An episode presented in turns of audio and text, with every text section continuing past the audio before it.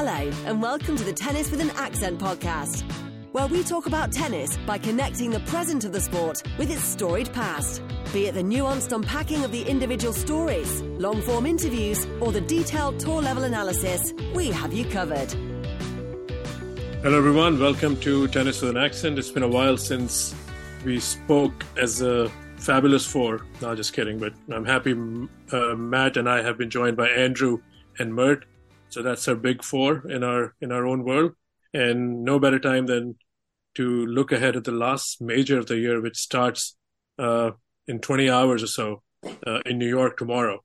And um, uh, we, there's no introduction needed. Like I said, this is uh, the regular crew.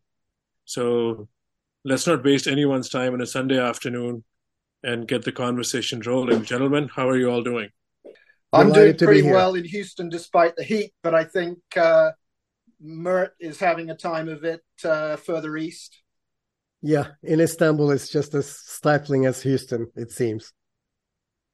And I'm in Phoenix, where it's pretty much always hot. there you go. So is this podcast. So, yeah. as a, a scene setter, me and Matt will co-pilot this, but we didn't do a Cincinnati review. So, I think Djokovic Alcaraz fourth act has already defined it as a rivalry that may be short-lived, but we want more of it. So there's a lot of speculation, a lot of post-match analysis, and me and Andrew thought this could be the icebreaker since we didn't do a podcast. So, question, quick question to all three of you: greatest three-set match ever? That's a that's a theme that surrounded it. Andrew, kick it off. Um, well, I don't know if swearing is allowed on the podcast, but but I'm going to go hell no. Uh, in in terms of it, that's an example of recency bias. Um, at four all in the second set, uh, the Tennis Channel commentators, uh, Goodall and Courier, were expressing surprise that Djokovic was upright. So, you know, I know that that he was having issues with the heat, and then, as we know, he managed to battle his way through to to take the the second set take us into a third set, which had, you know, some truly excellent uh, singles play, uh, and it had a thrilling conclusion. So uh, a, a, a, really good, enjoyable match is going to feature in a lot of top ten lists, I would imagine, deservedly so at the end of the year. But greatest three setter ever. I'll start swearing again. All right, Andrew, I got to jump in with a quick follow up. How does this compare to, and I know we've all talked about it a lot, death in the afternoon, the four hour Nadal uh, Djokovic Madrid semifinal in 2009? I think that's a natural point of comparison. What would be your pr- primary thought about that comparison? So, you know, you, you've you've teed me up, Matt, with the the idea that you know the the the the legend around Death in the Afternoon was created by our old friend Steve Tignor, who wrote about it, I think, at, at, the end of 2009, because he was weaving in his own memories of watching it in Madrid in a cafe and how important that match was for the subsequent season, because Nadal beat Djokovic in an absolutely epic thrilling match. It was a it was a, a match in which both players played well at the same time for more than they played in Alcaraz Djokovic this year. So uh, I'll I'll give that semi final the tip of the cap over the the recent match. But then Nadal went on to lose to Federer in the Madrid final, and uh, then lost to Soderling the the one match he lost in Roland Garros in years until eventually Djokovic did defeat him, and Federer won Roland Garros that year. Um, I believe that Nadal pulled a ripcord on Wimbledon, and Djokovic didn't achieve very much in 2009, the rest of 2009. So the legend of death in the afternoon was sort of something like two men enter, neither leaves, that it was such an intense combat that both of them were finished for the season. And, and I can bore for England on the rest of uh, the implications of death in the afternoon. I'd say it was a better match. I don't think that was the best three setter ever, and I'm not going to be drawn on which the best one was. Mert, you want to come in and say yeah, disagree, no, agree? No, I agree with and I agree with Andrew, uh, including the, the the the cuss word.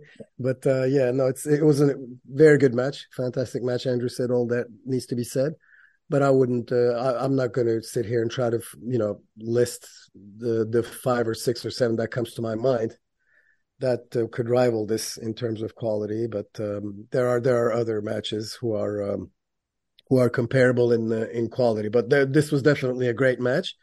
But it would. But the I will just simply say this: not every single point in this match was decided with a winner or with an excellent shot. There were also some double faults and some unforced errors. But regardless, overall, really, really high quality match. Just not the best uh, two out of three set that uh, that I've ever seen. I think. A, you, a, a, go ahead. Yeah, I was just going to make a quick point because Mert and I were, I think, again, we all chat, you know, simultaneously, sometime together, sometime on our WhatsApp or DMs. So it is a bona fide rivalry, right? This is what tennis needed, especially with Nadal's health, a big question mark if and when and in what shape he comes back. So Djokovic still playing like a top dog, and Alcaraz and Djokovic, besides the French Open match, has given three three classics. Uh, again, classic is a relative term, so, what do you see of this rivalry as a you know scene setter for the U.S. Open, Mert? Is it is it what the men's tennis needed, or we are in a hyperbole mode? There are other players like Sinners coming in as a good story. Medvedev has had a decent year, but you think this is the standout what the tennis world needed? I would say that this is the, the rivalry that the men's tennis world needed, uh, and this is this has come about because Alcaraz is did become that one tennis player that for the previous four or five years, we've been asking who's going to rival the big three. This is a question that has been around since since time immemorial, it seems. You know, but, but who's going to rival the big three? And now that we've gotten, uh, you know, one of them retired, the other one's close to retiring, uh, out this year for sure, and uh, and Djokovic still in and playing really high quality tennis. This is exactly when we needed uh, someone to step up and uh, and show that they can play at the level, at that elite level and Alcaraz happened to be that person. So that's why it's such a great rivalry. It could have been someone else, but it happened to be Alcaraz who, uh, who you know, worked up to that level. But at the same time, I think it's good that he's the one because he's he's got such versatile game, and uh, he's um, and and and he's he's fun to watch. He's super fun to watch. You know, he's got uh, all all kinds of variety in his game, and uh, I, I think against Djokovic to watch that kind of player against Djokovic um, battle back and forth with high IQ and try to out outdo each other's uh, chess steps, so to speak, makes term makes it a very um, very uh, watchable and enjoyable uh, rivalry. You know, I'm not sure if, for example, Medvedev and uh, Djokovic became a rivalry. I'm not sure how much quality. I'm sure there'd be great matches, but the quality, the watchability, the spectacular pattern of points that we're seeing with Alcaraz and Djokovic I'm not sure that that would happen if if it were Djokovic and Medvedev, for example. So I'm certainly glad for my part that uh, that we have this rivalry. I think it's a great rivalry, and it's too bad that it will not continue for a long, long time. Well, speaking of rivalries, Mert, and kind of piggybacking on the question I asked Andrew in terms of comparing uh, 2009 Nadal Djokovic Madrid with this Alcaraz Djokovic match, you know, a, we've been talking about this for a decade, and, and by we, like we haven't been doing this podcast for a decade, but we, the tennis community, has certainly been talking about for a long time. Um, you know, the merits of of three set versus five set tennis, and also like in 2012, we had the five hour, 53 minute Australian Open final between Nadal and Djokovic, and you know, so we've had a long time to process and really absorb what it means to watch a long, dramatic tennis match. But of course, length and drama are not the same things as quality. However, when you see Alcaraz and Djokovic trading punches and showing so much mental toughness over three hours and 49 minutes, there is something to be said for the notion that, okay, because they showed such toughness for almost four hours, that might elevate it above other matches that lasted two hours might have been more aesthetically pleasing, might have had more pure shot making quality. And so, you know, like the, the, larger question I'm asking here, Mert, and I do want Andrew to come in and follow up after you're done, Mert, is that has have any of your views changed in terms of appreciating length of of battle as part of how we process tennis matches? Because like a lot of Federer Murray matches, just to provide one example, didn't might not have lasted forever. Like like Federer's straight set win over Murray uh, at Wimbledon in the uh, semifinals, I believe it was 2015. Like that was just an immaculately played match, but you knew Federer was winning. It was pretty much one way traffic. But like you know, just from an aesthetics uh, point of view, it was probably a better match than what we saw with Alcaraz and Djokovic, certainly in the first two sets. But then again, come back to wow, such toughness, so many responses under pressure by both men, two guys not backing down, boxing without the blood, you know, the Bud Collins uh, phrase.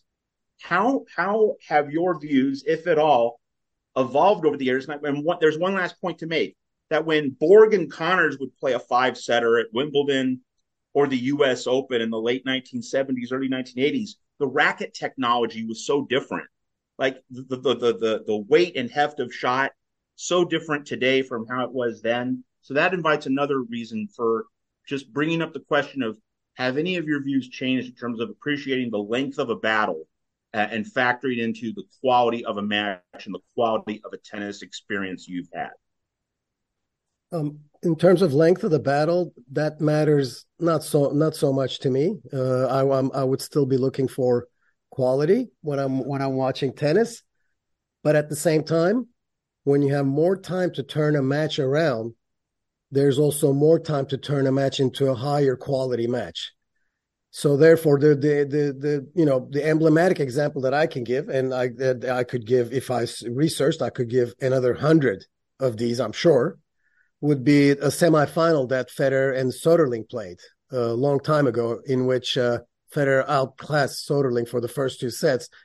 I can't remember if it was the Australian Open or the U.S. Open. It was a semifinal on one of those, and um and oh, and I think guys, you're, I think you're thinking about a quarterfinal that was uh, uh in like 2009 2010. was it okay? Okay, maybe Yeah. I'm wrong in the in the round. And too. I thought Soderling was, semi- slow out of the blocks, but then it really became yeah, a it was it was a it, it was a complete one sided affair. Great if you're a Roger fan, but if you were looking for tennis, it was just a really lopsided tennis. Roger absolutely destroyed Soderling, and then in the third set, Soderling finds a way, not because Roger's level dropped, but because he started bringing his level up and and brings it to, I believe, a tiebreaker. Really thrilling finish to that third set, and then you have a great fourth set that uh, that was watched and commented by everyone. And uh, and I thought that you know that's that's a great example of how uh, you know best the best best of five just gives you that extra chance to turn them turn a one sided match around and turn it into a high quality battle. And some of the best five setters in the in the history of tennis have come from where in the first set one player dominated the other, but somehow the other player finds a way to to level things out in the second or third set, and it turns into a great uh, great epic battle. And also from a from from a standpoint of marketing, I don't think I think we are exceptions, probably the four of us and and some others who, you know, I, I don't have trouble sitting down and watching a match from the first point to the last point. Okay, and and and because I think every ma- every match has a has a story uh, that needs to be written, but uh, but not everybody necessarily watches a tennis match from the first point to the last point. A lot of people drop in and out. Uh, a lot of people just drop in on in the second set, or they hear that there's a great match going on and then drop in. You know, this is the pattern of a lot of casual fans, which is which outnumber, by the way, tennis fans like us. And if you want to attract those fans into tennis, into becoming more fans of our type, I think the last thing you want to do is shorten the, the match time. And um, and and by shortening the match time, you you reduce the window of time that you might by coincidence or accident or by by preference by by, by their own choosing new fans that may come into the in, into the game. As great as the as the um uh, as uh, as this three out of any three out of uh, best two out of three set match is you know you take a match like Alcaraz and Djokovic at Wimbledon who in my opinion had good quality tennis anyway especially in the fourth and fifth sets. Uh, the, I, I wouldn't say that the quality was low by any means. I thought it was great quality match um, I wouldn't call it the highest quality in the same way that we were talking a second ago, but it was a great quality match. That probably attracted more new fans into tennis than some of the recent other matches that I can remember. And I just think that the the the the the final that we had in Cincinnati with Djokovic and Alcaraz is a huge exception. Not not you know you can watch maybe 100 two out of three set matches and you will get one or two like that one that lasts three and three hours and 40 minutes that provides really high quality tennis for more than 50% of the time. You know wonderful. But that's that that's very low percentage. And and you know and, and you had the two highest profiles in men's tennis playing that match that was a final that was anticipated for a whole week talked about a whole week so that it couldn't have worked out better. But then you tune into the slams and you have great five setters every round and uh, and I, I just think that the trade off is uh, is uh, is in is in best out of five's favor in terms of uh, attracting new fans and in terms of getting high quality tennis and in terms of blowouts not happening as frequently as they happen in a two out of three set match. Andrew, your thoughts? Yeah, I think we have to be a little bit careful you know, because we're we're we're talking about overall tennis rather than just ATP tennis. WTA players don't get to play best out of five, and I would love for there to be some arrangement, whether it's quarterfinals onwards, you play best out of five for both singles tournaments, or you alternate. I, I could imagine alternating with Australian Open and Wimbledon, the WTA play best out of five. Uh, Roland Garros and the US Open, the men play best out of five, and then you flip it in in alternate years. I could imagine doing something like that. And Andrew, sorry to cut in the middle. What do you think about also flipping the day? You know, having the women play the Sunday final, the last match. A hundred percent. A hundred percent. I think that the idea that the women's tour is somehow a supporting tour is is built into the uh, the the the timetable so that you have um, invariably even if you have a mixed tournament the WTA tournament goes on first and the concluding singles tournament is the ATP tournament. And hopefully one thing that happens during the the 2020s is that structurally the two tours come to uh, a way of underlining the idea that women's tennis is as uh, competitive and as valuable as the ATP version. So uh, yeah, hundred percent, hundred percent. Whatever structures you can have that reinforce that that idea, I'm in favor of. I think My, right, the three of go ahead. No, no, I, am going to take it as, as as read that you know the the motion pass is nem con as we used to say in the UK. But going back to to quality and perhaps um, you know, thinking one last time about the um, the Cincinnati final, the Alcaraz Djokovic um, rivalry. Quality for me is both players playing well at the same time, and again, the ATP with players playing well, you very often have them serving well, and sometimes you know the the games pass in a blur but both Alcaraz and Djokovic are high quality returners. So it's unlikely that they would get through a lot of games just serving it out at 40 love 40 15 the thing that I think makes the Alcaraz Djokovic rivalry really interesting is the variety that both players can bring to the game, and that Alcaraz has emerged as a you know a potential elite player of the open era who many of us expect to have at least a half a dozen majors under his belt if he stays healthy, if not more. over the course of his career because he, he, he's also bringing something new to the game. And if I contrast Alcaraz with, let's say, uh, Alex de Minaur, de Minaur is a high quality player. He made the final in Canada. It was his first final, but he plays a very, I think, bread and butter, meat and potatoes ATP tennis game where his game is built around consistency. And so de Minaur might, in some alternate universe, have become a player to rival Djokovic and the very best by this time. But playing the game he plays, I think that uh, Mert already said that you know if it was Medvedev versus Djokovic as the big rivalry, we wouldn't be as interested. I think it was De, Minaur and Djokovic, we wouldn't be as interested. But Alcaraz, with his use of the drop shot, his blistering pace, and and his infectiousness, you know, he he is a personality as much as he is uh, a, an emerging great player, and that personality. I think Nadal obviously had it at, at a young age. Federer w- was different, but his game communicated personality. Djokovic started off, um, you know, with his his mimicry was what he was famous for before his play reached the elite level of uh, Federer and Nadal. So having having those personalities on court and then having Roland Garros, Wimbledon, Cincinnati, and now many people are hoping for New York. That rivalry is a rivalry of of really interesting tennis and really interesting personalities, as much as it is we're going to see long matches and one of the the, the top two seeds is going to win.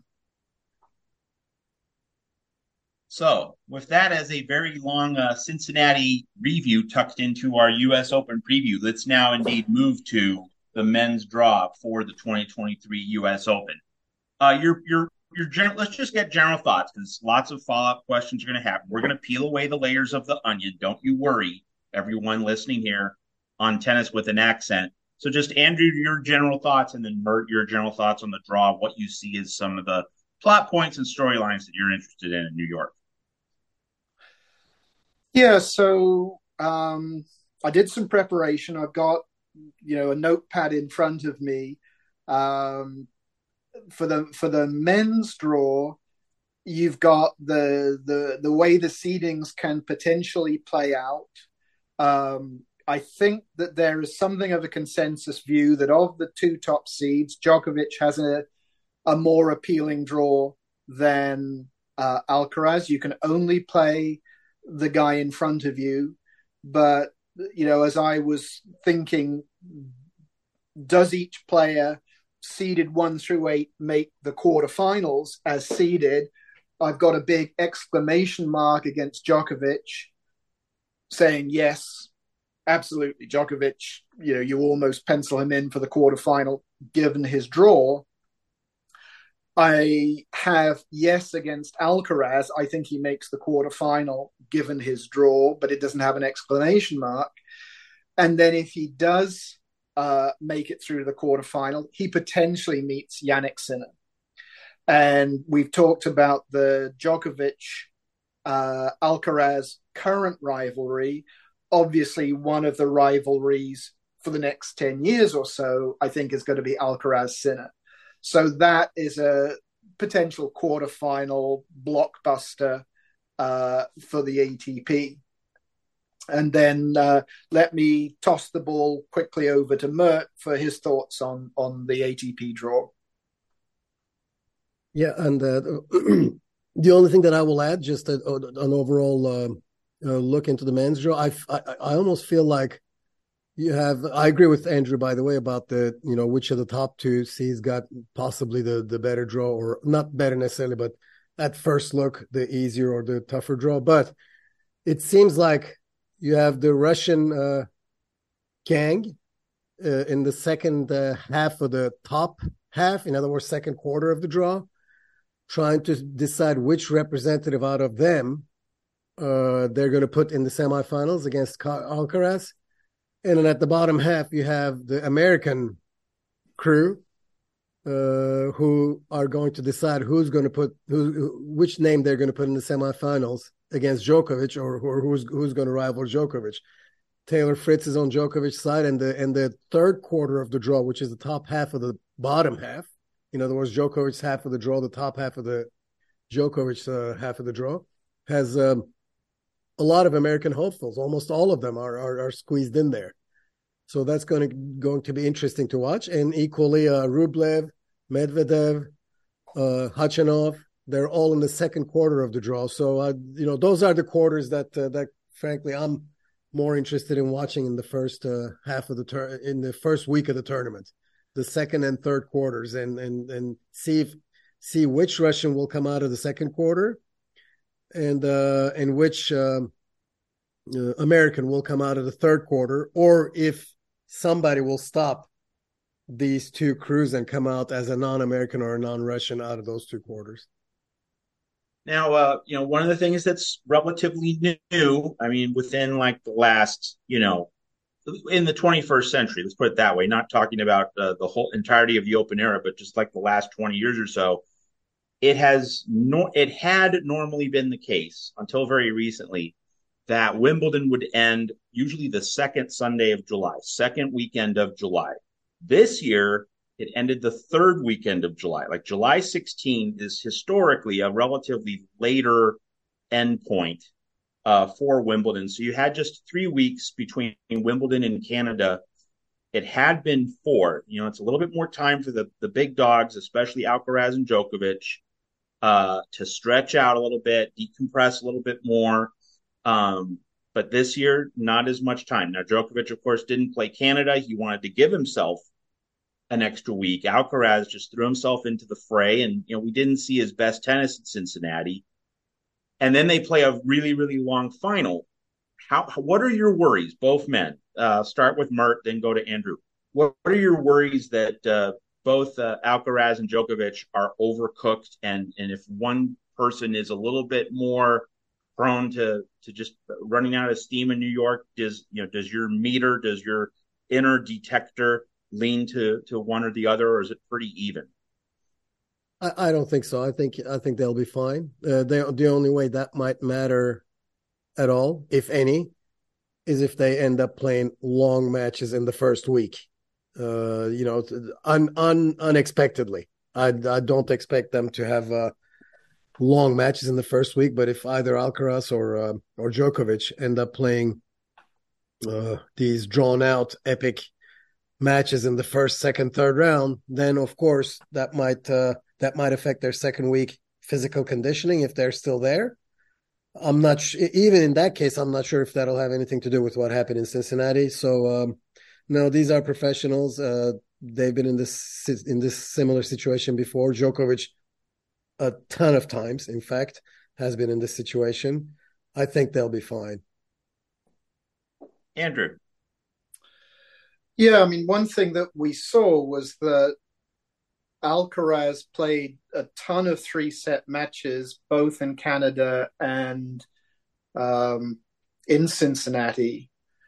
Uh, he was able to go all the to go the distance in the final against Djokovic, but people noticed that he was having hand cramps in the final tiebreak and was was actually having difficulty gripping his racket in his right hand uh, for at least a couple of points in the tiebreak.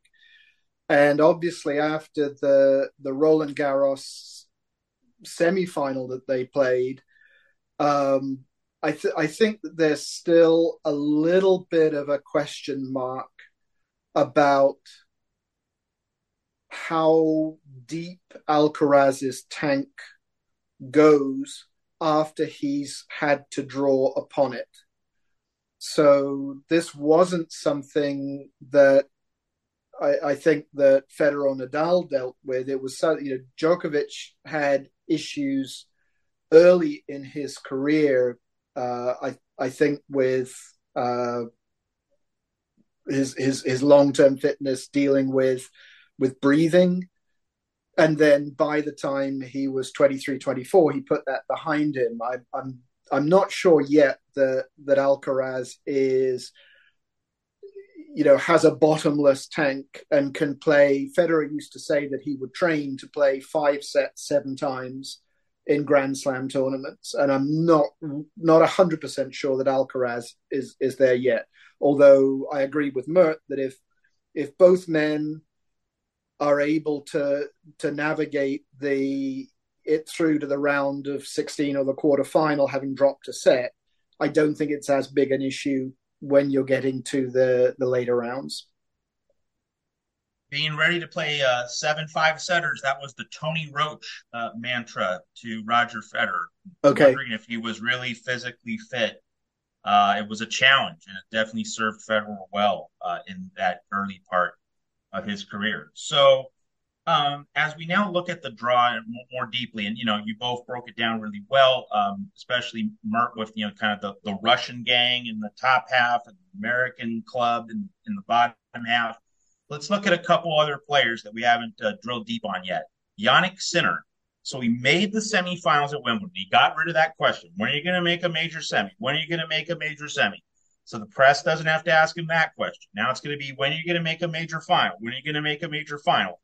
uh, also you know won a Masters, won a won a one thousand point tournament. So we checked that box as well. And the obvious point with Sinner is that wow, he just had the the magic carpet ride in terms of just the the, the parting of the Red Sea, everything opening up for him on those draw sheets at Wimbledon and then in Canada as well. But obviously in sports, and it's not just tennis, any sport, Sometimes it doesn't matter whom you play or how you achieve something, just that reality of achieving something, reaching a milestone, you know, getting on that victory stand. It doesn't matter how you did it, but just the fact that you did it, that changes your outlook. But of course, the skeptics skeptics are going to say he didn't have murderer's row to deal with. He didn't have to go up against the heavyweights. So how do we deal with the, that fundamental tension point with Jannik Sinner? First Andrew, then Mert. I think that where Sinner is at the moment is actually a really good place in terms of having someone like Darren Cahill in his in his coaching setup. I think what Cahill is almost certainly doing with with with Sinner is saying, don't sweat the short term stuff, sweat your progress as a tennis player over the period of about a year or so. And hypothetically speaking, looking at, at, at Sinner's draw in uh, New York, he's potentially got a countryman, uh, Sonego, in the second round. You might have a popcorn match against Stan Wawrinka if he can make it through to the third round. But I think that I I think Sinner looks really good to get to the quarterfinals. Now, let's say he plays Carlos Alcaraz in a quarterfinal. It's late night in New York, and it ends up seven five for Carlos in the quarterfinal, and they played an epic quarterfinal match last year. My guess is that Jannik Sinner, if in in that hypothetical scenario, Jannik Sinner comes off court and Darren Cahill and his coaching team will say, you know, guy, you left it all out there. Tremendous match. Uh, get into recovery, do your press. Let's take some time off, and then let's come back and and and and go the next week, the next uh, month, go for the year-end championships. I, I don't get the impression that Sinner is in a hurry. I don't know if you feel the same, Mert. Andrew, I feel the same. Actually, you you somewhat uh, walk right into what I was going to underline. Also, I think the the fact that uh, Sinner made the quarterfinals in the French Open uh, in 2020 somehow creates this impression that uh, that he's been around a while at this high level and uh, the that that show in 2020 quarterfinals of French Open was a step in the right direction, but it wasn't he he wasn't at that level yet, quite frankly. And uh, it's in 2021 that he started slowly reaching his potential, you know, winning big titles. And then it's only in 2022 uh, that he and uh, in 2023, you know, this year, the last let's say 18 months where in the slams he's been he's, he's become a regular in the second half uh, in the second week. So what i would like to say is let's give him some time. He's actually going up the steps one by one with plenty of time to to marinate what each step brings and what what each uh, level brings to to to him as a player to his development as a as, as a as a person as a person you know to because it's not just your game that needs to improve, but it's also how you handle, how you manage the 14 day long uh, adventure that's called a major. You know, the what you do in be, you know during the days in between matches, what you do in the in the beginning, in the morning, how you prepare for it. If there's someone in your draw, like for example, now people are already talking about a Sinner Alcaraz quarterfinal. That may happen really in about eight days, nine days, and, and you have to learn to manage that I, for example, would argue that Alcaraz did not know how to manage that at the French Open, and uh, and that's one of the reasons why he's had those those tension issues in the semifinals because he was the first time in this he was in a situation where he's going to play an elite player on elite stage and people are already talking about that matchup 13 days before it happens. And you have to manage through you know you have to learn to manage that uh, you know Djokovic has done that 35 times whereas Alcaraz the four Alcaraz that was the first which I think he managed better at Wimbledon because also at Wimbledon from the first moment on, everyone started talking about the Alcaraz Djokovic final at Wimbledon, and it and it did happen. And in my opinion, the, the, the experience at the French Open helped Alcaraz there. So same thing with Sinner. You know, now Sinner is going to manage these next, you know, eight, nine, ten days a lot better than he did in 2022 or in 2020 when he when he reached the quarterfinals. He's a more seasoned uh, second weaker at a, at a at a slam, so to speak. I know that word doesn't exist, but uh, he's a more uh, uh, you know a regular uh, guy who's who's been there before, and uh, even if he doesn't get it this time around, with a coach like Cahill who who knows very well how to coach players who are learning that process, uh, he'll get there eventually. So you know, again, let's not let the appearance at quarterfinals of French Open 2020, you know, lead us to a, to the to the to an inaccurate conclusion, as if to say, well, he's already, you know, he's been there for a while, he's stagnating. That is not the case at all. In fact, I would call his last year and a half uh, an improvement and slow establishment into a new level where now, in my opinion, he feels comfortable just now. And uh, and look, if if uh, if he wants to, if if his fans are in a hurry, or if he's in a hurry, to get to that uh, next level, here's the best opportunity he could have. He would have to beat Alcaraz in the quarters, Medvedev in the semis, likely, and then Djokovic in the finals to win a slam. And now talk about catapulting to a to an elite level. So you know, here's another opportunity where he has a chance to step up to the next level. But if he doesn't, it's fine. It's not the end of the world. All right. The other player want to get your thoughts on first, Mert, then Andrew is uh, Holger Rune, and uh, I, you know this is not uh, an extremely deep conversation. I mean, it, it, can become one, but I think on a general level, what fans just would probably want to know listening to our podcast is: is this guy's body toast for the rest of 2023, or does he have a comeback in him? Does he have a response in that body for the for the U.S. Open, and I think attached to that is, you know, how what kind of physical development or what how how should he work on building his fitness base with, you know, perhaps incremental changes to his game. If you're coaching Holger Rune, Coach Mert, what how do you strike the balance of, you know, finding ways to evolve as a player, but also just building that fitness base because he's run into a wall in five set matches this year. Yeah, the, um, Matt, I'm very um, apprehensive or tentative in matters of uh, you know how to build a fitness for a player that I don't uh, regularly follow. You know, in terms of what he does outside of tournaments. Sure. So that would be something that this fitness team would be able to answer in in a lot more in a sounder way. I would I would I would just be providing speculations, but there's but I agree with you that this uh, the the durability of you know uh, physical durability, physical endurance, so to speak, is a major um, point of improvement with him. But how to do that would be quite frankly up to the professionals on his team, and uh, and not only uh, would that be outside my area of expertise, but also I would be speculating because I'm not around him enough. Uh, it could be that he's working on it regularly, and uh, there's some some other issue that we're not aware of, or that that's not being shared. I don't know, but yes, endurance in in uh, in slams is something that uh, that uh, is is, is an area that he could improve. Game wise, I think he's improving, and um, and he's on track to to um, to to become um, to become one of the top players. Is he the the one uh, the one area that I would still I'm still not 100 uh, percent uh, on board with is uh, is how he handles clutch situations in high profile matches.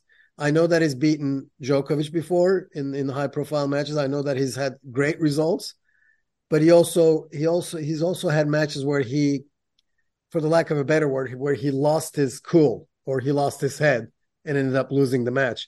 I don't see, for example, I don't see the maturity or the even handedness, the mental even handedness that Sinner shows or Alcaraz shows with Rune yet. So, uh, you know, I would like to see that one time before I can say, I'm more, before I can say comfortably for him what I just said, you know, three or four minutes ago with Sinner or what I thought about Alcaraz two years ago. So you know that's that's the only uh, question mark that I would have. Andrew. Yeah, I I think that Mert put it really well. Um,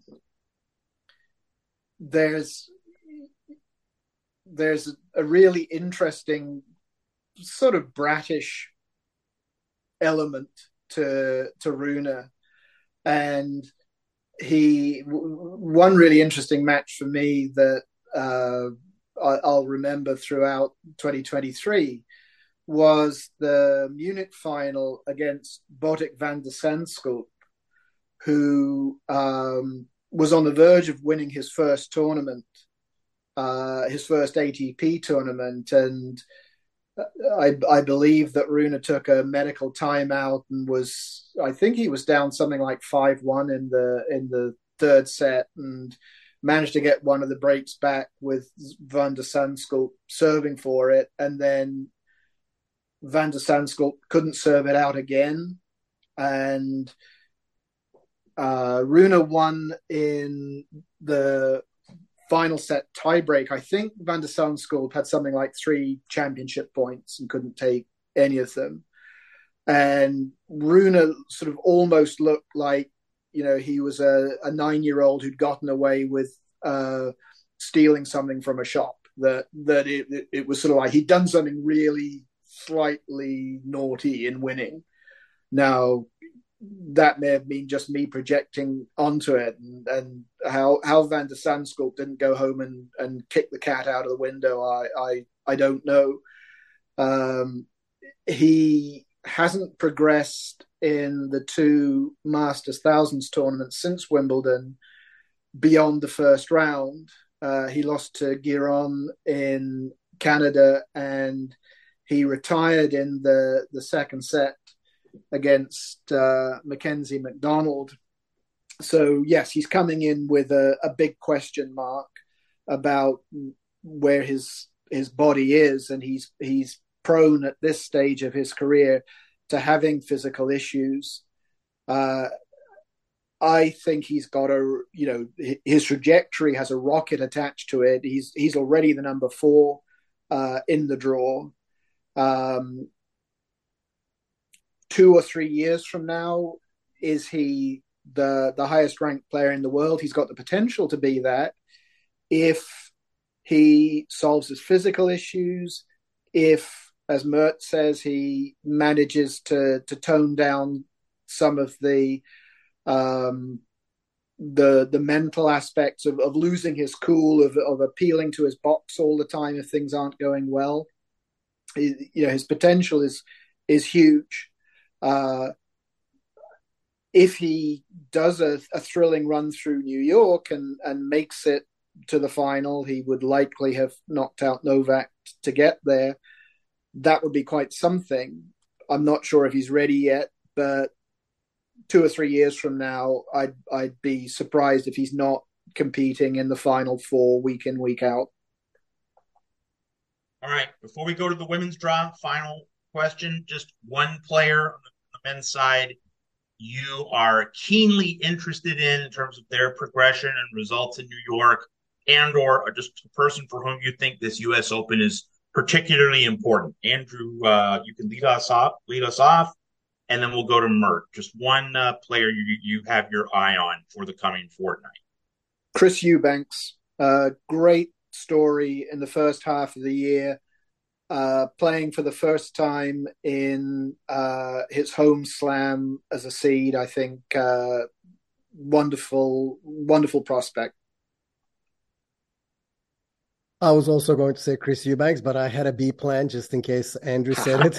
a coach is I, always prepared. No, because I, I was, uh, I was, because uh, I, I, think Chris Eubanks has also placed well. I mean, I, I, think he can go far. He's got a good spot in the draw. That's why that, that's why I'm looking forward to to uh, to seeing how he progresses. But uh, but my my other name would be my second name would be Cameron Norrie, uh, simply because again where he's placed in the draw, you know, he would be he, Carlos Alcaraz would be his um, fourth round opponent.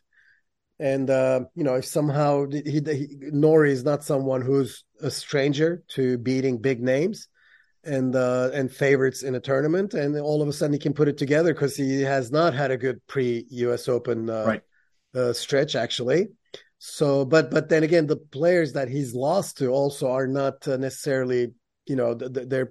I think he lost to Monfils in three sets and uh, and he lost to he may have lost to Eubanks in fact in, in no not Eubanks but anyway the losses that he said are not terrible losses but he did lose early. So overall his his results coming into US Open is not uh, eye opening by any means but where he is in the draw he's got a fairly difficult first round difficult or or I would say you know dangerous first round but if he can make it past that I think he can go all the way to round 4 to play Alcaraz and and then if he beats him, or if Alcaraz somehow doesn't get there and he moves on, he's got a he's got a good shot at a semifinal.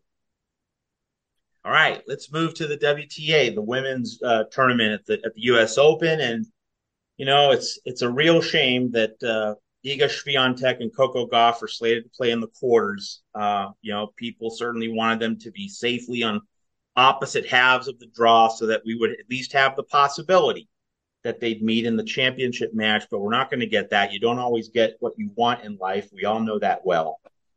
But it obviously invites the possibility of a blockbuster quarterfinal under the lights at Ashe Stadium. And, and as we, you know, consider Coco Gauff's rise and win in Cincinnati, start with Mert, then to Andrew. What adjustments have you seen in Coco Gauff's game? Like, is it just like, you know, just hitting shots better? Or or is has there been a a strategic structural uh, alteration you see in terms of why she's getting more out of her game? Because first half of the season, you know it well, she was riding the struggle bus, and then here's this much more evolved player who had more solutions. You know, she's always been a good competitor.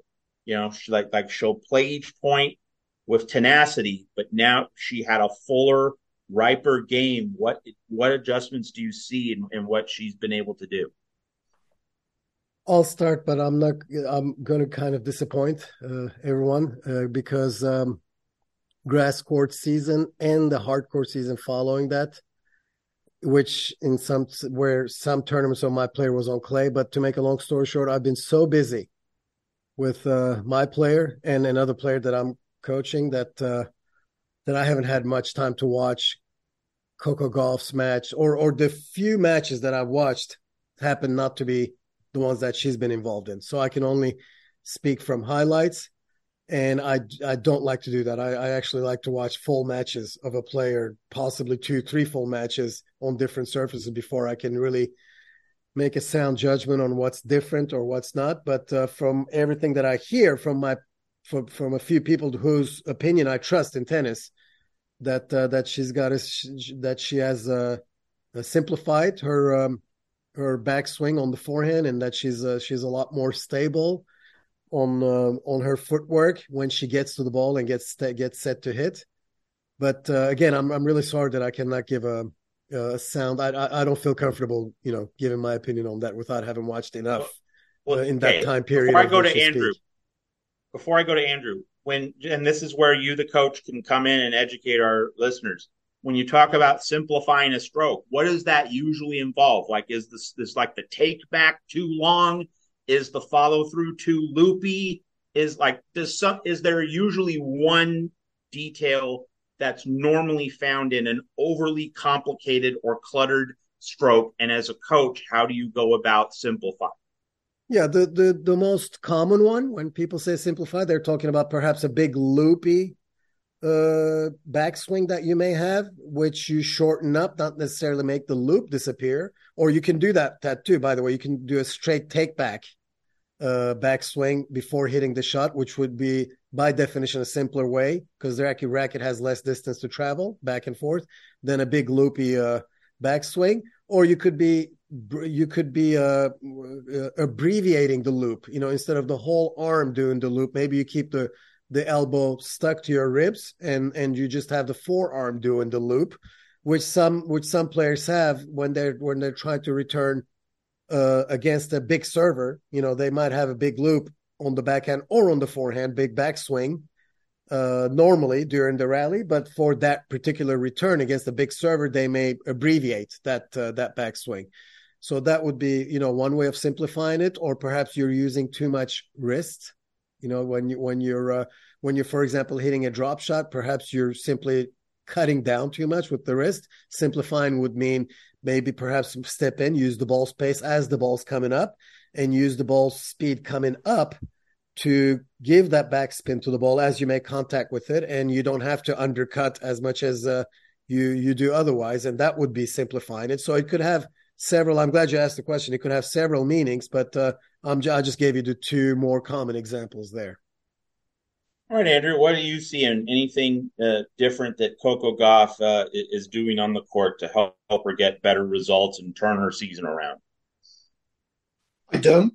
Um, I, and I'm a little bit nervous about attributing the outcomes of matches between top players to to very small adjustments in in technique. Uh, you know, in the in the most recent tournaments that she's played, and unfortunately, the WTA side is a little bit less user friendly than the ATP side. But she had a tight match against Jessica Pegula uh, that went to Pegula in uh, Canada and then she won for the first time against Iga Swiatek. Uh, so I think that she she lost the first seven to Swiatek and hadn't won a set, but was able to prevail in three sets, six four in the third in the semifinal at Cincinnati. Uh, I would go back to the uh, the thing that I said about Jannik Sinner, Gauff is younger than Sinner. She probably has had about as much time in the spotlight as Sinner, but I think that that Gauff has been seen for a long time as as very much a potential future number one. And I would imagine that the the people around her are are telling her, you know, keep progressing. She's now, I think, something of a fixture in the top ten this year, and she's played one major final previously. Um, so, you know, is she going to win majors in the future? Absolutely if she doesn't win a major in 2023, is everyone going to say it's tremendous disappointment? I don't think so.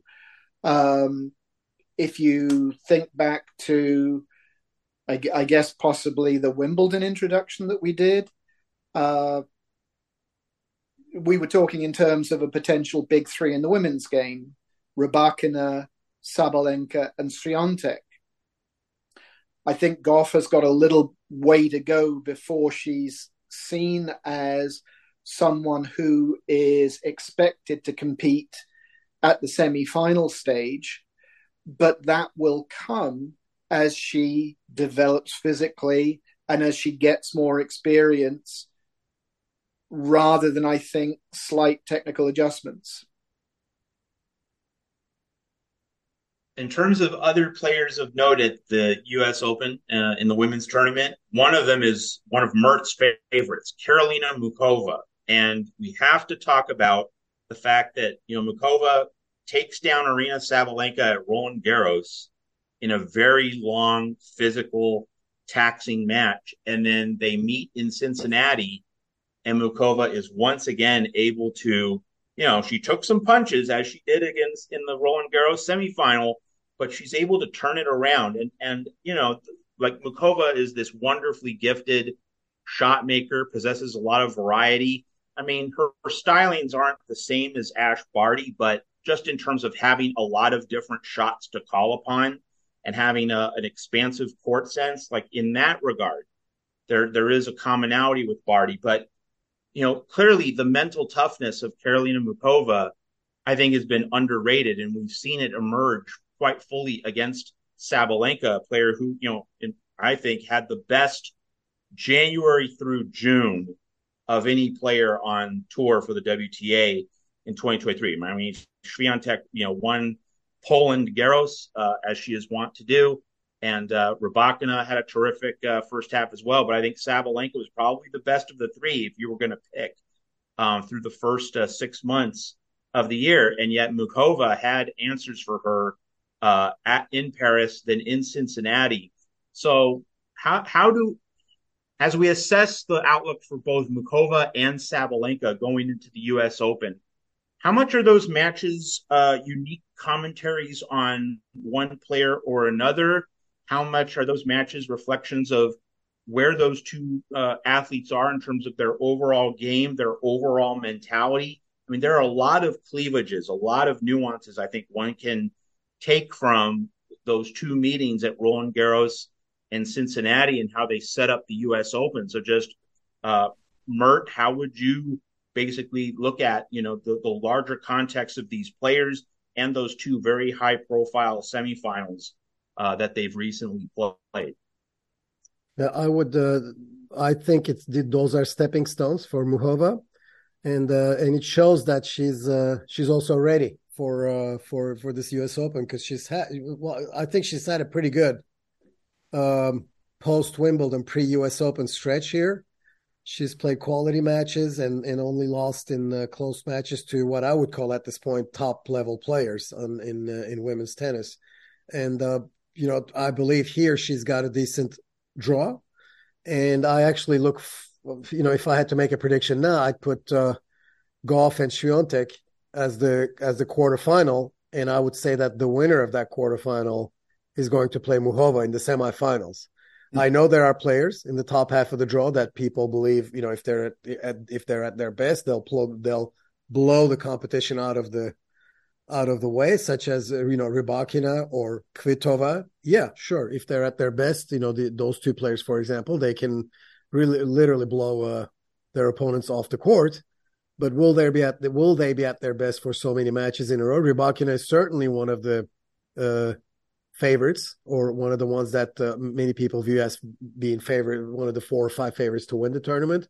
But I would argue that uh, Muchova has shown in the hard court season that she can back up what she's done at uh, at Roland Garros, and uh, and you know if she reaches the semifinals here, uh, and plays the winner of Gauff and Swiatek, or you know whoever else comes from the bottom, she's got a shot at the finals. And when you're at the finals for the second time in one year, you have a better chance of winning than you did in the first time around, in my opinion.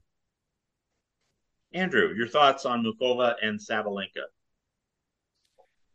Um, you know, sometimes a, a, a matchup works well for a player. Uh, you know, they were both semi-final matches, and and and one of the things that Sabalenka is doing, which I think is really interesting, given where she was in her headspace a year or so ago, is that she's now almost you you don't quite ink her name into the semi-final spot, but you you you pencil it in.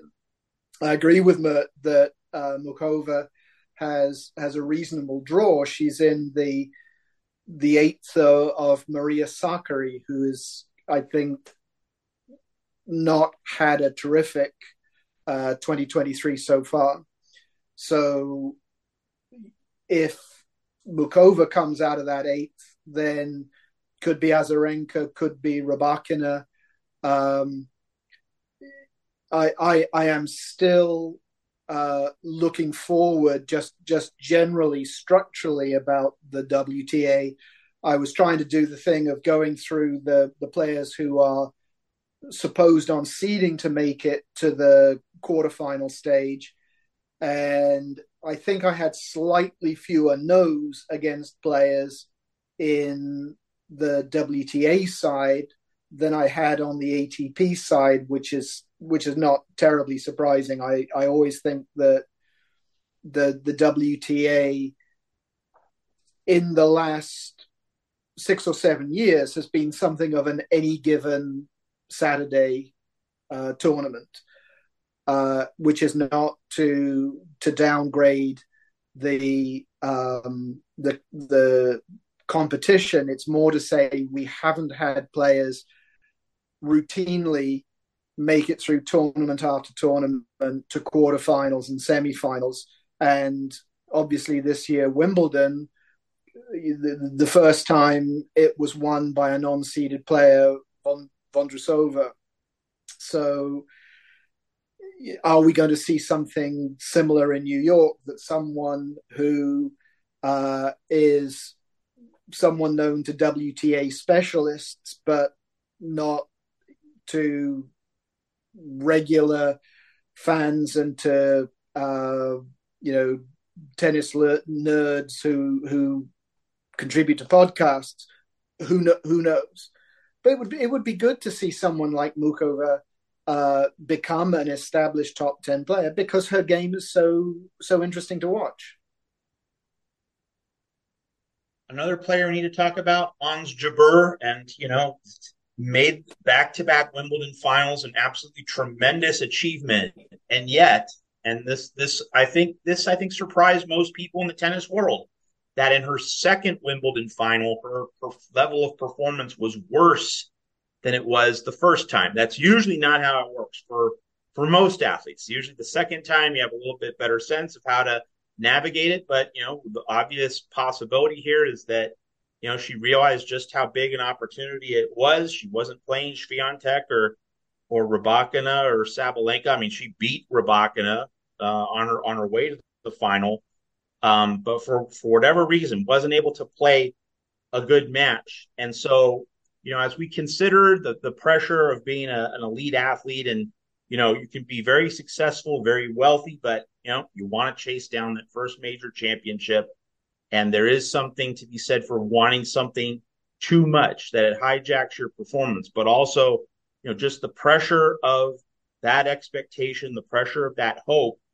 it can make athletes think, you know what, if I don't uh, uh, do well at this tournament, it's a real setback. I mean, that, that might not be the right way to view it, but it, it, it's obviously human nature for human beings to think like that. How important is this U.S. Open on you know, piggybacking off Wimbledon for Ons Jabeur because, you know, unlike, you know, Swiatek and Rybakina, Sabalenka too, she's not nearly as young as those other three players are. She she she's more in the midpoint of her career. Uh, not she doesn't have you know a deck another decade of, of top ten tennis to look forward to most likely. The you know the tennis clock is ticking. We've gone through this kind of conversation with Karolina Pliskova recently, and other players in there, you know, t- after turning 30, you don't you're not going to get you're not guaranteed too many more bites at the at the apple or in this case the big apple in New York. How important is this tournament for Ons Jabeur? Andrew first and then Mert second. Um I don't I I don't think that Ons Jabeur thinks it, that she is going to win in every tournament she plays. But I think Ons Jabeur now believes she can win every tournament that she plays, and that's that's a different thing. So, uh, if she does well, and if she gets some confidence, and if she starts to think that she's potentially playing with house money, uh, then who knows how far she can go. And if we saw her lifting the trophy on the Saturday, I think it would be a tremendous story. I think she's she's incredibly popular with her fellow athletes, and I think that you'd you'd have Twitter and Instagram flooded with congratulatory messages. It would be wonderful for for African tennis if she did that and to a certain extent, I think you teed it up quite well in terms of the Wimbledon performance. I think that there was the sense that, you know, it, it, it was hers for the taking, that she wasn't in a final against one of the very top players. She was in a final against a, a pretty decent opponent, but not someone who was a pre tournament favorite at all and, and was unseeded. And so I think the weight of expectations potentially got to her. If she's able, as I said, to play with house money, we could see her doing really well. But I would imagine that that you know she's not a, a she's not a Jannik Sinner with ten to fifteen years of running room ahead of her. But I'd be surprised if she thinks that it's it's New York or bust. I would imagine that she hopes to do well, that she's she's professional. She's she's now played multiple times at you know for the biggest tournaments in the world, and so now she thinks, why not me? Yeah, uh, no, I I'm, I'm, i agree with uh, what uh, what Andrew said. I, I also think age is uh, nowadays little more than just a number. I think that would be the case if, say, Jabeur was in her mid 30s. And, uh, and even then, uh, Tatiana Maria would argue otherwise. She's she's 36 and she's having the best, arguably the best year of her career. And uh, so you know, it's it's it's uh, at 28. I think you're still in the middle of your peak years. Uh, I don't think she's worried about it age wise, uh, but it is worrisome, I'm sure, to her that she's you know she keeps reaching the the final of a slam and uh, and not getting the trophy. But she's not the first one to run into that uh, problem either. So that should be. I don't know if that provides comfort, but at least it doesn't put her in a class by herself in a negative way. Uh, a lot of champions, the, who, a lot of people whom we consider today great champions, have gone through this. Uh, you know, losing in the finals of a major uh, three, four times before finally winning it. So, um, so Jabeur, you know, will still um, go out there believing that she can win the big title, just uh, just as uh, Andrew said. And also, what people forget about Jabeur is that uh, she's uh, she has acquired a superstar status in the just in the last year or two, and that requires a whole uh, adaptation of handling or managing that uh, that status in your mindset with your team etc the that that she didn't have to deal with before you know maybe maybe there's a, a ton more requests for interviews or or TV appearances, or there's a lot more strain on her time. Uh, that uh, that uh, that's something that she did not have to deal with before. So, uh, you know, for example, we uh, we talk about a lot of the Western stars being superstars, but but uh, you know, Jabeur is a superstar right now in her in a, in her own way in a whole part of the world that doesn't get covered necessarily by the main media.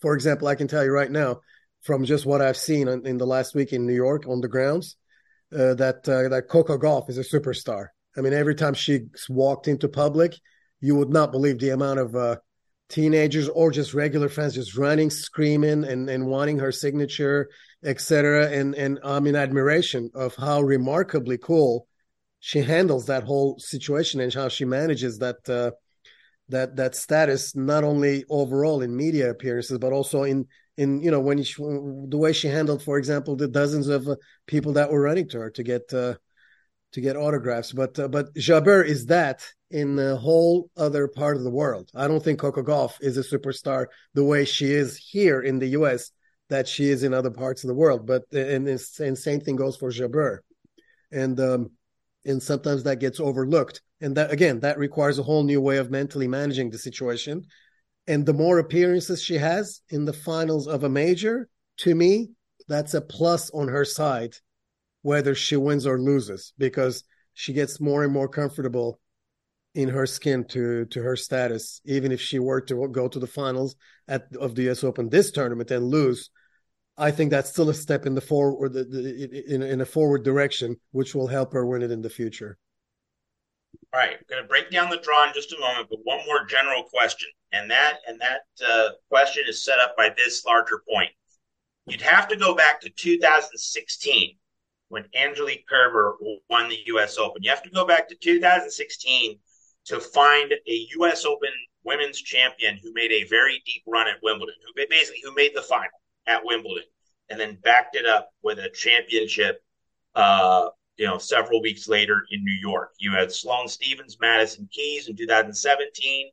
Uh, they didn't, you know, go especially deep at Wimbledon uh, that year. Naomi Osaka, of course, never has gone deep at Wimbledon. She won, you know, her U.S. Uh, Open titles. Uh, uh, and then Bianca Andreescu in 2019, she did not make a deep Wimbledon run that year. Um, and then more recently, uh, you had the Fernandez Raducanu championship match, which came out of nowhere in 2021. And then last year, Iga Swiatek won after not uh, going especially deep uh, at Wimbledon that summer. So that that this is not a Jabeur and Vondrousova focused point. It's more about the management of a whole season and how you know we often talk about first half of season players second half season players carrying something throughout a whole year you know through a full season like this has implications for Swiatek, for Sabalenka. They've done a little bit more heavy lifting than others, but then maybe you you look at a, a player who's fresher by because she hasn't played nearly as many matches. Are we going to see a surge by a player that doesn't have a lot of uh, tread on the tires. And is that going to be the person who lifts the trophy in New York? That's really the general balance I'm asking about. Do you think it's going to be someone who's been carrying the weight for most of the season and has proven her mettle in big battles? Or do you think it's going to be a player that, you know, entering this late uh, season major uh, has not had to overextend herself and is going to be really fresh and can make a really big run. Mert first, Andrew second. I I'm I can't really argue that she's going to be super fresh. In fact, she uh, she withdrew from a match uh, two tournaments ago, so I don't know. But I think as someone who's who's done well at Wimbledon this year, and uh, and she has a chance to do well here too, I would I would pick Madison Keys as the answer to to your question if I had to pick somebody. And um, I think that she, uh, you know, her draw provides a a, a chance to do well because she's playing Arantxa Rus first round, and then she's in the side with uh, Samsonova, and uh, and Caroline Garcia is the seventh seed on that side.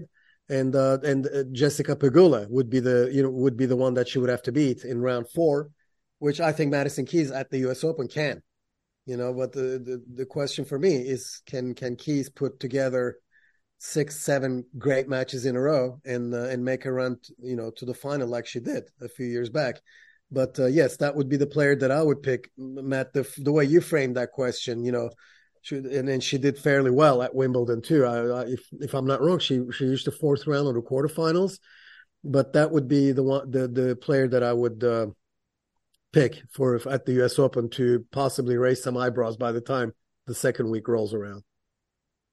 Andrew, um, Yeah, I think one of the things that we sometimes talk about is would you pick X versus the field? Would you pick Djokovic versus the field uh, on the ATP side? And, and, this time around, I'd say no. But if it was Djokovic plus Alcaraz versus the field, I'd probably say yes. Um, would you pick the so-called WTA big field, Swiatek, Sabalenka, and Rybakina versus the field? I kind of get the sense that I'd probably say no. In other words, that is there a 50-50 chance or better that the winner will come out of of those three players? I don't think so. Um, and there are players among the, the top seeds that we, we haven't done deep dives on yet, like Jessica Pegula or Caroline Garcia. There are other players I always think that if if Ostapenko gets hot, then then watch out because you know she's she's a slightly smaller version of Aryna Sabalenka that when she hits the ball, it stays hit. And if it goes in, and if it goes in consistently, then she can take anybody out. And she's she's won seven matches at a Grand Slam tournament before, so maybe it's a uh, it's it's it's a slightly different version of Marat Safin. I don't know. Uh, but anyhow, uh, I I I always think that the the W and until we have repeat finals, something like an an Alcaraz Djokovic situation where they're playing each other in each tournament time and again, then you're going to look at a WTA draw and say it it it could be someone that we we just haven't mentioned, Barbara Krejcikova, um, you know, who knows? So as we look at the draw, um, you know, you obviously have the potential for multiple rematches from Canada, from Ohio, with Swiatek and, and Gauff, and Swiatek, Pegula, Gauff, Pegula as well. Uh, how would you both uh, assess just the reality of there being matches earlier in the North American summer hardcourt season how a rematch and those dynamics might affect uh, a, a, second meeting in New York. Andrew first, Mert second. I think that a Grand Slam is just a different beast. Uh, and suppose that we get a Swiatek Gauff match in the quarterfinals. Um, it's going to feel different to a Swiatek Gauff match uh, up in Cincinnati. So I I would imagine that that it would give Gauff uh, a degree of confidence having um, having gotten to at least one in the head to head that she can do it again in New York.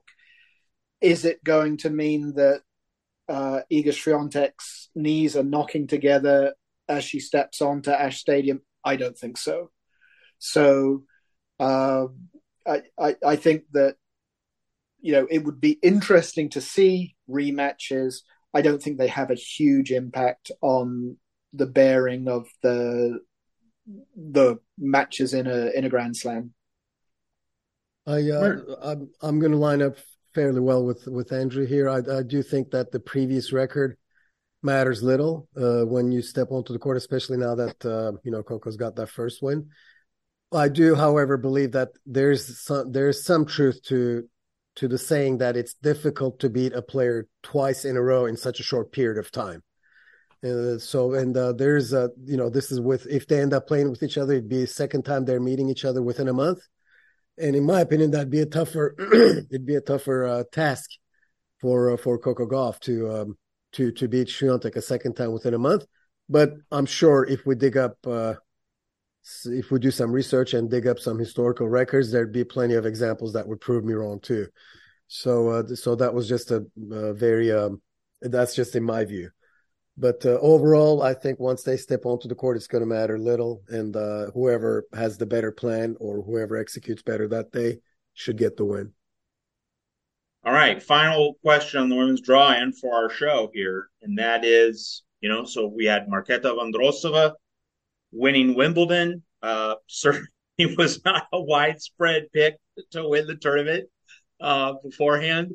So if there is a player who's going to come from off the radar and you think is well placed within the draw in terms of you know the combination of factors that we've been discussing you know physically fresh but also battle tested just you know like the things are lining up well for that player to do well in new york but isn't going to get the banner headline treatment the way Swiatek, Gauff and Sabalenka will. Also Jabeur. Uh, who do you think that player would be? Mert first, Andrew second. I would go. I, I would go again with um, with Madison Keys. That was that, that that's kind of uh, uh, how you framed the question, correct, Matt? I mean, that's yeah. I mean, that's fine. Yeah, I, mean, I know you yeah. referenced her earlier. You you can go back to the well. That yeah, know, like that yeah. is a coaching strategy. Yeah. well, I that that's the that's the player that I also had uh, to answer that specific question that you just had then. But she also did well at Wimbledon, so it fit both answers. But uh, that sure. would be the player. If it fits both. It fits. Yes, yes, that would be the player that I would put uh, fourth as uh, as having a chance to go far. Um, I would also like to see, you know, I mentioned her earlier too. I'd like to see as an unseeded player, I'd like to see how far Tatiana Maria goes. She blew through competition at uh, at the 125k that she won in Colombia just two two weeks ago uh, or three weeks ago, and then she reached the semifinals just this week. And she's truly having a, a, a the, the, you know the best sequence of her career at the age of 36 and i'd like to see with her game really awkward game by the way. Uh, plenty of slices on both sides uh, a lot of coming to the net uh, not giving the opponent any rhythm. And she's unseeded player playing another unseeded opponent in the first round uh, but not a, not an easy opponent by any means petra martic but i'd like to see how you know how far she goes there simply because she's so in form I'm curious. I'm curious to see uh, to see how far she goes. She's got she's got a ten year old daughter who can really knock the ball, by the way, and um, uh, you know, with uh, often moms in on the on the WTA circuit are, are, talked about, and I feel that she's not getting enough uh, spotlight here. You know, for what she's accomplished at this late in her career, and uh, being a mom of two, a ten year old, and one that uh, that she gave birth to just two years ago.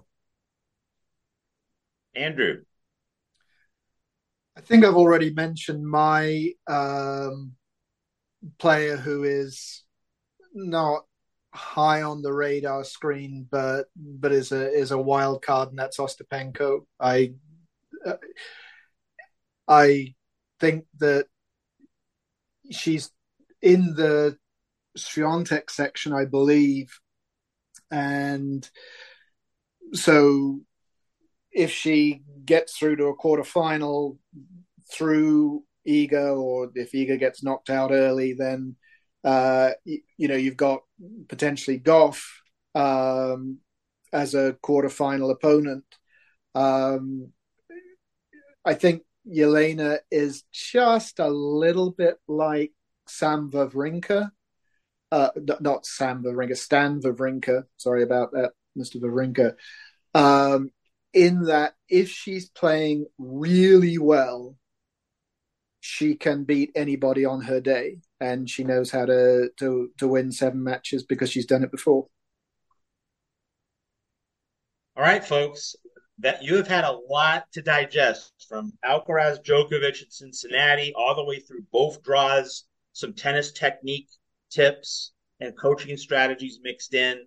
This is our grande platter our U.S. Open preview special. And we couldn't have had two better guests to get you prepared for the coming fortnight in New York. Andrew Burton, Mert Ertunga, Coach Mert, helping us uh, prepare you for the U.S. Open on a Tennis with an Accent podcast. Look forward to Sakib's continued podcasting and our written coverage of the U.S. Open championships. Andrew Mert, thanks so much. Enjoy the coming fortnight. Mert, continue to success uh, professionally. Uh, thank you so much for giving up your time. Thanks a lot. Man. Thank you, guys.